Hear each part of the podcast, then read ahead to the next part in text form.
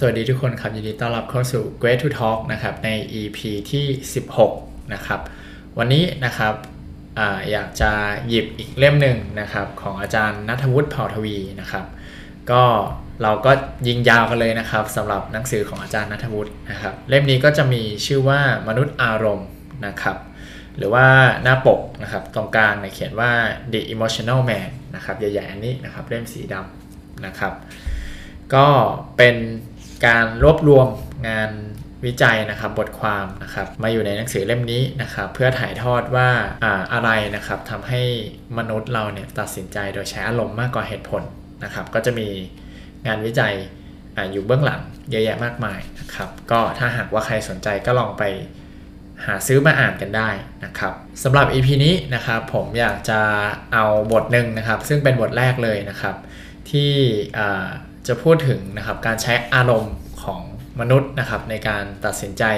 ทำอะไรบางอย่างนะครับ ซึ่งออย่างที่ผมคาดหัวไปนะครับ ถ้าเกิดว่าใครอยากจะจีบคนที่เรากำลังชอบเนี่ยจีบติดเนี่ยให้ลองใช้วิธีนี้ดูนะครับ ก็อาจจะช่วยได้นะครับ ในการเพิ่มความเป็นไปได้ ในการที่จะจีบคนคนนั้นติดนะครับ ในบทนี้เนี่ยอาจารย์นัทวุฒินะครับยกตัวอย่างงานวิจัยในปี 1974 นะครับของคุณเดโนนะครับดัตตันแล้วก็คุณอาร์เธอร์เอรอนนะครับก็จะเป็นนักจิตวิทยานะครับของมหาวิทยาลัยบิทิชโคลัมเบียนะครับประเทศแคนาดาที่มีการสุ่มนะครับผู้ชายโสดเนี่ยที่ไม่ได้แต่งงานนะครับแล้วก็ไม่มีแฟนในตอนนั้นเนี่ย อายุ 18-35 นะครับ มาทั้งหมดด้วยกัน 33 คนนะครับ แล้วก็นำพวกเขาเหล่านี้นะครับไปที่สะพานแขวนข้ามแม่น้ำในเมืองแวนคูเวอร์นะครับ ประเทศแคนาดา ซึ่งสะพานแขวนนี้ก็ลองนึกภาพนะครับ ก็จะมีความยาวประมาณ 100 เมตรนะครับ100 เมตรนิดๆ แล้วก็มีความกว้างเนี่ย1.5 เมตรนะครับ หรือว่า 150 เซนนะครับ ก็จะเป็นสะพานที่ เหมือนเป็นสะพานแขวนนะครับ ก็ใช้สายเคเบิลผูกไว้กับแผ่นไม้นะครับ หลายร้อยชิ้น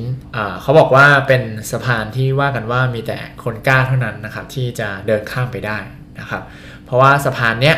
ก็จะขึ้นชื่อเลยนะครับ เรื่องของความหวาดเสียว ยิ่งเดินก็ยิ่งแกว่งนะครับราวจับก็อยู่ต่ำกว่าสะพานแขวนทั่วไป แถมตัวสะพานเนี่ยก็อยู่สูงจากพื้นดิน 70 เมตรเลยนะครับพูดง่ายๆก็คือว่าถ้าใครตกลงไปเนี่ย ก็น่าจะอรอดยากนะครับรอดยาก ทีนี้นะครับเขาก็ให้ชายโสดกลุ่มนี้นะครับเดินข้ามสะพานเนี้ยไปทีละคน โดยที่ฝั่งตรงข้ามเนี่ยจะมีผู้หญิงนะครับที่หน้าตาดีเลยนะครับ คือผู้หญิงคนนี้ถูกจ้างมาเป็นหน้าม้านะครับในการทดลองครั้งนี้นะครับ เมื่อผู้ชายแต่ละคนเดินไปถึงเนี่ยก็คือข้ามฝั่งไปแล้วเนี่ย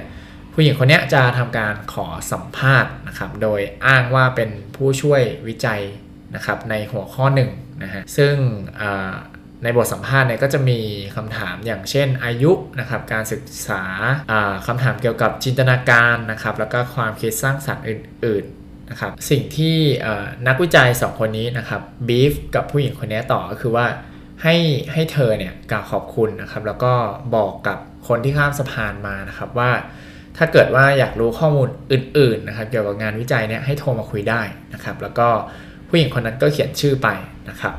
อ่าอย่างตัวอย่างอันนี้นะครับเขาก็เป็นนามสมมติเนาะชื่อคุณกอเรียนะครับแล้วก็เขียนเบอร์โทรลงไปนะครับ ก่อนที่จะ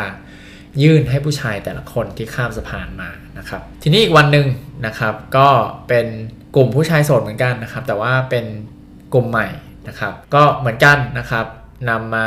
ข้ามสะพานนะครับ ทีละคน นะครับแต่ว่าสะพานเนี้ยจะเป็นสะพานที่ธรรมดานะครับไม่ได้มีความหวาดเสียวอะไรเลยนะครับ แล้วก็หลังจากเดินข้ามสะพานแล้วเนี่ยก็ทำเหมือนเดิมนะครับ ก็เอาผู้หญิงหน้าม้านะครับ มามาพูดเหมือนกัน แล้วก็ให้เบอร์โทรนะครับแล้วก็บอกว่าเออถ้ามีอะไรให้ติดต่อไป แต่ว่าคราวนี้นะครับผู้หญิงคนเดิมเลยก็เปลี่ยนชื่อนะครับเปลี่ยนนามสมมติเป็นชื่อว่าดอนน่า นะครับมันก็จะเอาไว้ดูนะครับว่าถ้าเกิดว่าคนที่ติดต่อมาเนี่ยพูดถึงชื่อผู้หญิงคนไหนนะครับชื่อชื่ออะไรก็จะได้แยกแยะถูกนะครับว่าเป็นผู้ชายกลุ่มไหนที่ข้ามสะพานอะไร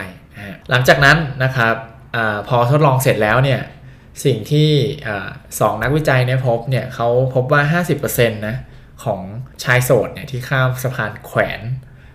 ที่เสียวๆนะครับติดต่อกลับมาครับส่วนที่ผู้ชายโสด ที่เป็นสะพานไม้แขวนธรรมดาทั่วไปไม่ได้เสียวอะไรนะครับ ก็ติดต่อกลับมาเพียง 12%นะครับก็จะเห็นได้ว่ามันมีความแตกต่างกันชัดมากๆนะครับระหว่าง 50%กับ 12%นะครับซึ่งนักวิจัยนะครับสองคนนี้เขาก็อธิบายสาเหตุนะครับที่ทำให้ 2 กลุ่มนี้มีความแตกต่างกันนะครับ เหตุผลหนึ่งก็คืออสองนักวิจัยนะครับได้บอกไว้ก็คือว่า คนที่ติดต่อมาเนี่ยก็คือมีความสนใจในตัวผู้หญิงนะครับมากกว่างานวิจัยนะครับ แต่ว่าที่น่าสนใจก็คือว่ากลุ่มที่ติดต่อมาและเป็นกลุ่มที่ข้ามสะพานที่หวาดเสียวเนี่ยเขาจะเข้าใจว่าไอ้ความรู้สึกตื่นเต้นที่เขาได้เดินข้ามสะพานเสียวๆมาเนี่ยเป็นความรู้สึกใจเต้นตอนที่เจอผู้หญิงสวยหรือว่าหน้าตาดี นะครับมันทำให้เขาเข้าใจผิดนะครับว่าเนี่ยคือความรู้สึกของการเจอคนที่หน้าตาดีนะครับซึ่งทางวิชาการเนี่ยเขาเรียกพฤติกรรมนี้ว่า misattribution of emotions นะครับก็คือคนเราเนี่ยเข้าใจผิดว่าความรู้สึกหนึ่งนะครับเป็นอีกความรู้สึกหนึ่งนะครับมากไปกว่านั้นนะครับทั้งสองคนนี้นะครับสองนักวิจัยคนนี้ก็ยังพิสูจน์นะครับให้เราเห็นในงานวิจัยอีกว่า เมื่อเราทำการเปลี่ยนคนสัมภาษณ์นะครับเป็นผู้ชายนะครับ ปรากฏว่าการติดต่อเข้ามาเนี่ยก็ไม่ต่างกันนะครับ ก็คือทั้งคนที่ผ่านสะพานหวาดเสียวหรือไม่หวาดเสียวก็ตามเนี่ยก็ติดต่อมาเท่า ๆกัน ไม่ได้แบบแตกต่างกันอย่างมีนัยสำคัญนะครับ ซึ่งนะครับเราได้บทเรียนอะไรจากงานวิจัยนี้บ้างนะครับ ข้อแรกก็คือว่า ถ้าเกิดว่าเราเนี่ยกำลังมีแผนที่จะไปเดทกับคนที่เราชอบนะครับ ก็ให้เราพาไปเที่ยวสวนสนุก หรือว่าพาไปดูหนังที่ตื่นเต้นหวาดเสียวนะครับ แทนการพาไปกินข้าว หรือว่าเดินห้างธรรมดาธรรมดานะครับ เพราะโอกาสที่คนที่เราชอบนะครับจะเข้าใจผิดว่าไอ้ความรู้สึกของการดูหนังที่หวาดเสียวเนี่ยหรือว่าจากการไปเที่ยวสวนสนุกเนี่ย เข้าใจว่าความรู้สึกนี้นะครับเป็นความรู้สึกที่มันเกิดขึ้นมา เพราะว่าความชอบในตัวเรานะครับอาจจะทำให้คนที่เราชอบเนี่ยรู้สึกว่าเฮ้ยคงเป็นเพราะเขาแน่ๆเลย คงเป็นเพราะเราแน่ๆเลยที่ทำให้เราใจเต้นแรงได้ขนาดนี้นะครับ อันนี้คือบทเรียนข้อแรกนะฮะแล้วก็บทเรียนข้อที่ 2 ก็คืออย่างที่ผมเกินไปตอนต้นนะครับว่า หนังสือเล่มนี้ก็